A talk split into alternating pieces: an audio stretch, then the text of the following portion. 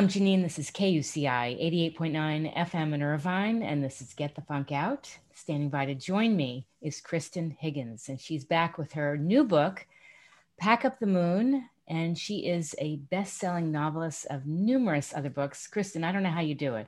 Thanks for having me, Janine. Yes, this is my 21st book.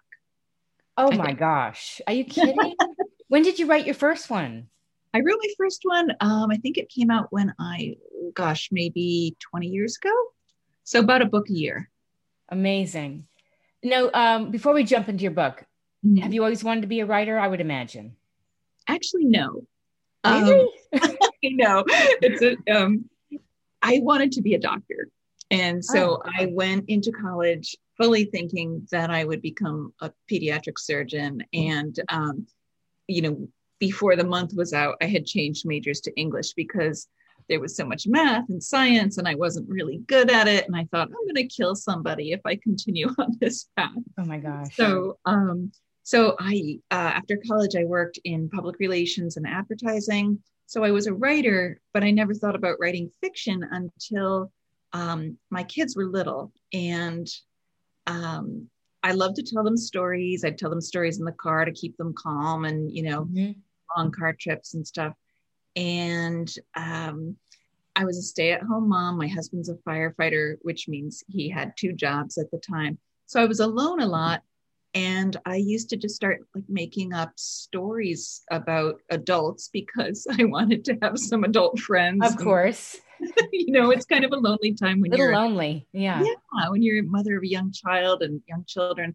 And so um, I thought, um, you know, I I I love thinking about these scenarios and and storylines. Or if I saw a movie that I didn't really love the ending, I would reinvent the ending. And um, that's great. What a skill. You know, and I I just thought I, it came time for me to start thinking about going back to work. And my son was in nursery school, and I thought I have till he starts all day school in first grade. I wonder if I could write a book and sell it before then. So that was um, three years away. Okay. And so I thought, I'll give it a shot, you know, and um, I read a lot. It can't be that hard, right? and so I um, I wrote a book. I wrote a, a romantic comedy because I thought that will be easy to sell. Everybody likes that, right? And sure. uh, and I set it in a small town because I'm from a small town, and um, and it sold. And I have been under contract ever since. Amazing. like such a kick in the head because I never thought it would be a career. I never thought you could do that for a living, really, you know, unless you were Stephen King, right? Sure. Nora Roberts or, you know, Sandra Brown. Right. So um, I know all of a sudden I kind of looked up and and years had passed and I'd written, you know, more than a dozen books. And I thought, I think mm-hmm. this is my career. You think? Um, yeah, but I, did, you know, I didn't start it till I was 37 years old. I think that's great you know, I feel like sometimes we get better with age. I'm, I'm sure in a lot of cases, and you kind of figure out and you blend your interests. And it sounds like you did that. Yeah, yeah, I, and um, I think a lot of women, um, especially mothers, do have to kind of reinvent their career if they take mm-hmm. some time out to have kids, or they find that they can't balance motherhood and career. You know, so they yes. do something else. So I think it's a you know not an uncommon story that women often do that, make that mm-hmm. swerve um, and it's just it's worked out really well. I like really. you call it a swerve. Usually I call it a pivot, but I think I like swerve.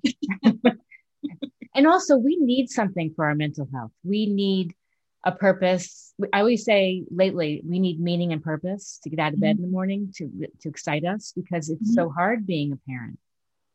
Yeah, yeah. I think um, you know it's easy to get lost in in parenthood and mm-hmm give your whole life over to your children. But I also think it's necessary to show your kids that you are still a person separate from them with mm-hmm. interests and, and other demands on you and um, and that like your life doesn't end when you have a child you don't just become that child's servant and protector you know exactly that you're yeah. a whole well-rounded person so it was a really nice way um, for me to be able to stay at home work contribute to the family finances and still be there for my kids, you know, still get them off the bus and go to all their events and all that stuff. Well, and what's also interesting too is that uh, so many people want to get published. They want to write a book, and you just didn't have any huge, grandiose expectation.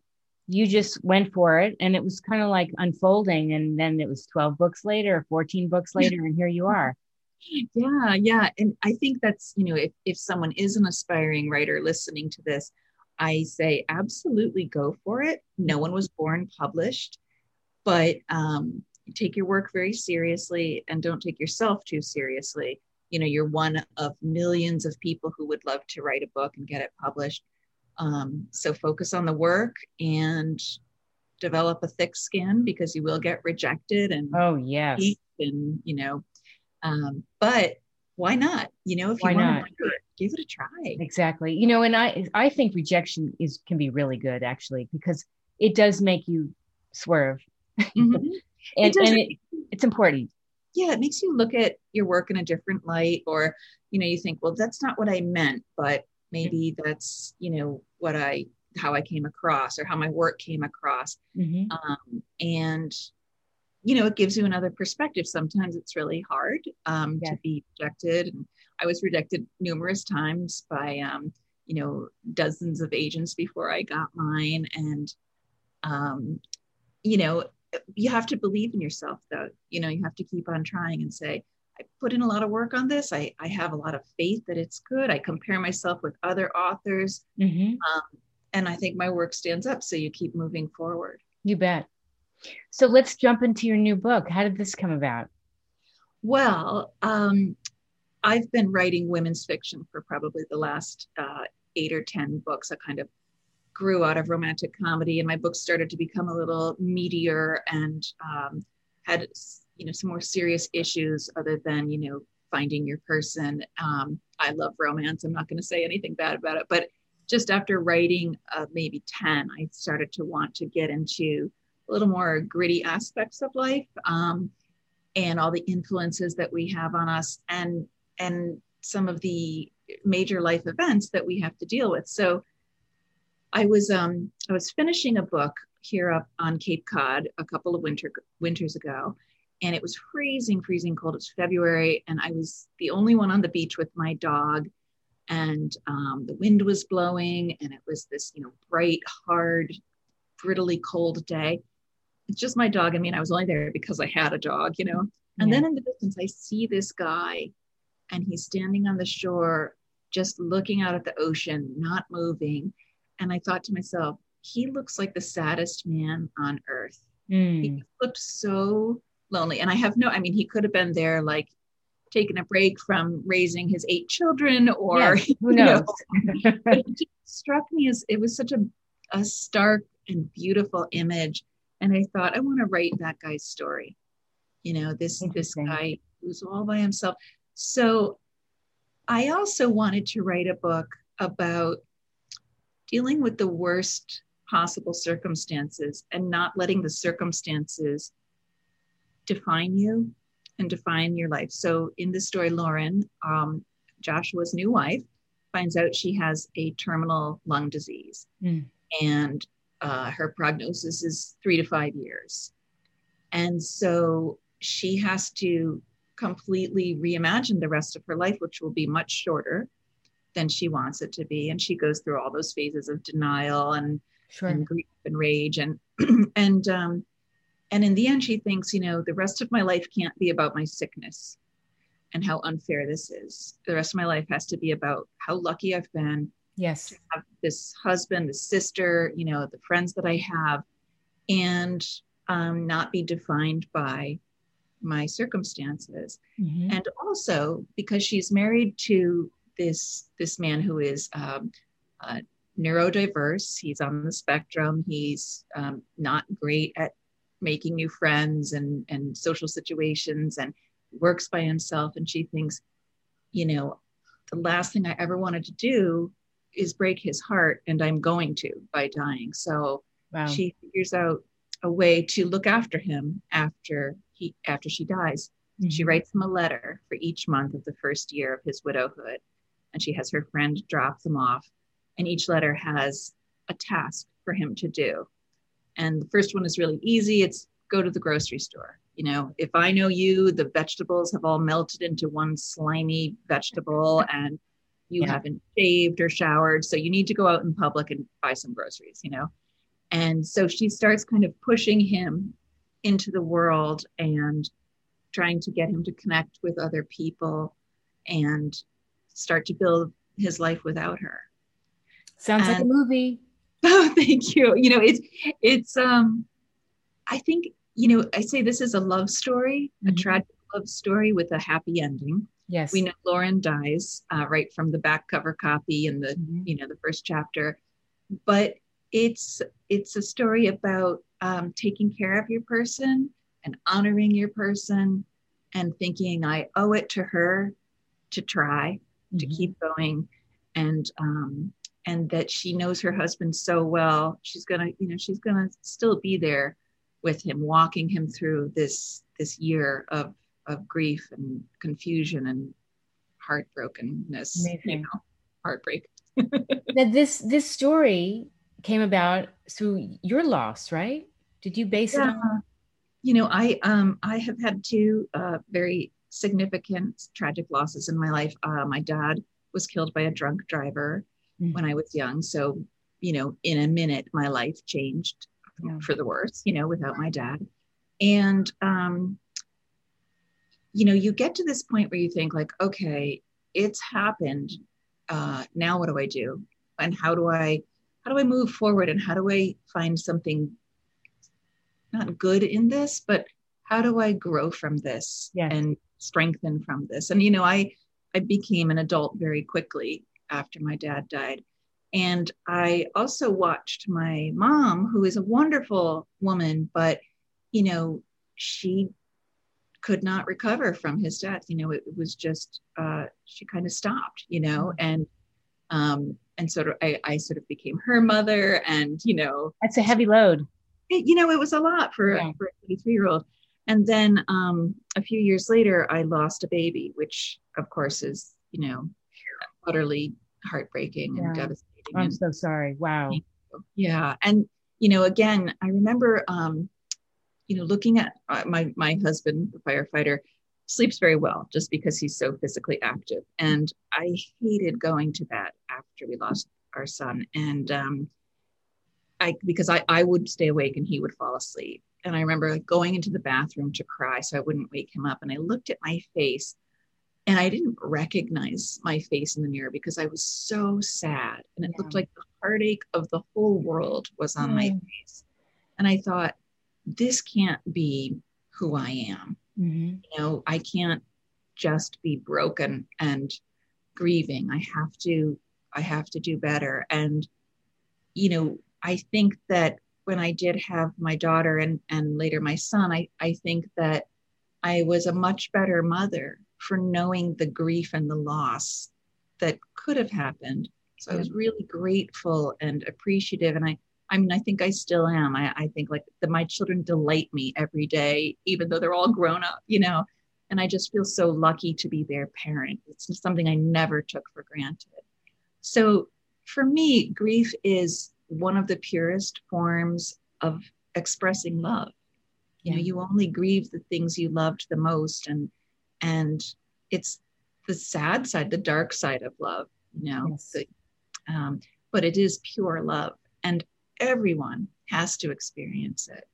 Everyone will lose someone very important to them, and so another thing I wanted to do with Pack Up the Moon was kind of create a map of how do you do it? You know you're never going to get over this loss. Never right. But you get stronger and better at carrying it. And um, president biden said something so lovely um, about all those who've lost people to covid that you know may their memory bring you a smile instead of tears. Mm-hmm. and um, and that's where you know we all have to get at a certain point because yeah, the alternative yeah. is you know misery yes, for the rest yes. of your life. And most people don't choose that. I know. know. It's what can we learn from these moments? Yeah. Yeah. what are the what are the lessons that we can apply? And you know, I was going to say, I feel like the book really can be applicable to any type of loss, any mm-hmm. age. It's a lesson for everyone because of mm-hmm. how much we've experienced this past year. Right. And you know, it was, it was funny because I was I had started to write the book before the pandemic and I I'd come up to the Cape to kind of, you know, really get it into shape. And then I got stuck here, uh, you know, when everything closed down and my my husband is a first responder, my daughter is a nurse, her fiance is a first responder. So they said, don't come home. It's not, it's safer for you to be alone. And so I was all by myself in the winter on the Cape. I didn't even have my dog with me, which was very difficult. And I was afraid of my my kids getting sick, my husband getting sick, my mom, you know, mm-hmm. and um and being isolated. And in a way, it really made the book very personal, that that fear of loss and um having your life be completely different from one day to the next. So I think it is, you know, a book that even though it, it it's of course very sad it's about a young woman who dies too young and too soon but it's also a very uplifting book because it shows that no matter what life throws at you you can rise above it and carry it with you into the next phase of your life and have it kind of burnish you into your best self amazing plus i'm thinking about you being all alone imagining what if this were permanent? Yeah. Yeah. You know, there's a difference between being alone and lonely. You know? Right. Right. And you know, as as a firefighter's wife, I'm always picturing being a widow. And because my mom was widowed so young, yeah. Um, you know, that's sort of my paradigm. And I'm married to a man who's always putting his life in danger. So, but all of a sudden, you know, he still had to work. He didn't get to isolate, you know, he was still going on COVID calls and, you know, transporting people to the hospital. And, um, and suddenly it became very real that my husband could easily catch this. And, um, it's, it's kind of miraculous that he didn't, you know, he was exposed to it so many times, Amazing. but yeah. Mm. yeah. My daughter too, she was a brand new nurse and what a time to be a brand new nurse yeah. right so it was it was a very scary time and um yeah definitely there's a big difference between choosing to be alone and having having isolation thrust on you yes mm. What advice would you give to people before we wrap up who are writers that that have felt kind of lost and you know they they looking for some advice on moving their writing career along I would say um, read the best authors in your genre mm-hmm. and let them inspire you and not depress you. You know, say like, "Oh, I'll never be as good as you know right. Stephen King," um, but learn from him or her and and think you know wow i'm this is why i'm sobbing over this page is because you know she really brought me into this story and this is why i'm laughing out loud. Um, so study the the greats and um, and don't worry about thinking that your work isn't as good as i think that's what makes you a better writer. I think having like blind confidence is probably not a great quality in a writer i agree i would say you know misery and self-doubt are why i'm a good writer because i think nothing i write is good until i really work on it and delete and revise and rewrite so, um, but don't give up hope. You know, none of us was born with a contract in our hands. So exactly, be done. Uh, I do want to mention uh, a little bit that I put your uh, information on my show blog, getthefunkoutshow.kuci.org, and that your books have sold 4.5 million copies. Is that correct? I guess so. Whoa! you know, I know it's millions. Sellers. Oh my gosh yeah so i've been very lucky and you know that that's the thing readers give that to you that's not something you can just put in your business plan exactly. you know it's all about being able to make that emotional connection with readers definitely and one thing i will note is um, what i heard you say frequently is you're an observer of life so that man on the beach the different things how you're feeling your solitude uh, be an observer, be open mm-hmm. to the possibilities of different storylines and characters and things like that. Absolutely. Everyone has a, a life that's worth a novel, you know? Mm-hmm. Um, so listen to those people and, um, and as you say, be open to kind of soaking up their experiences and translating that to the page. Absolutely. give your website, please, so people can find you. It's kristanhiggins.com, and uh, all my social media links are there. And uh, yeah, be lovely to see people online. Fantastic. Thank you so much, Kristan. That Kristan, I really enjoyed this. Thank you, Janine. It's wonderful to be back.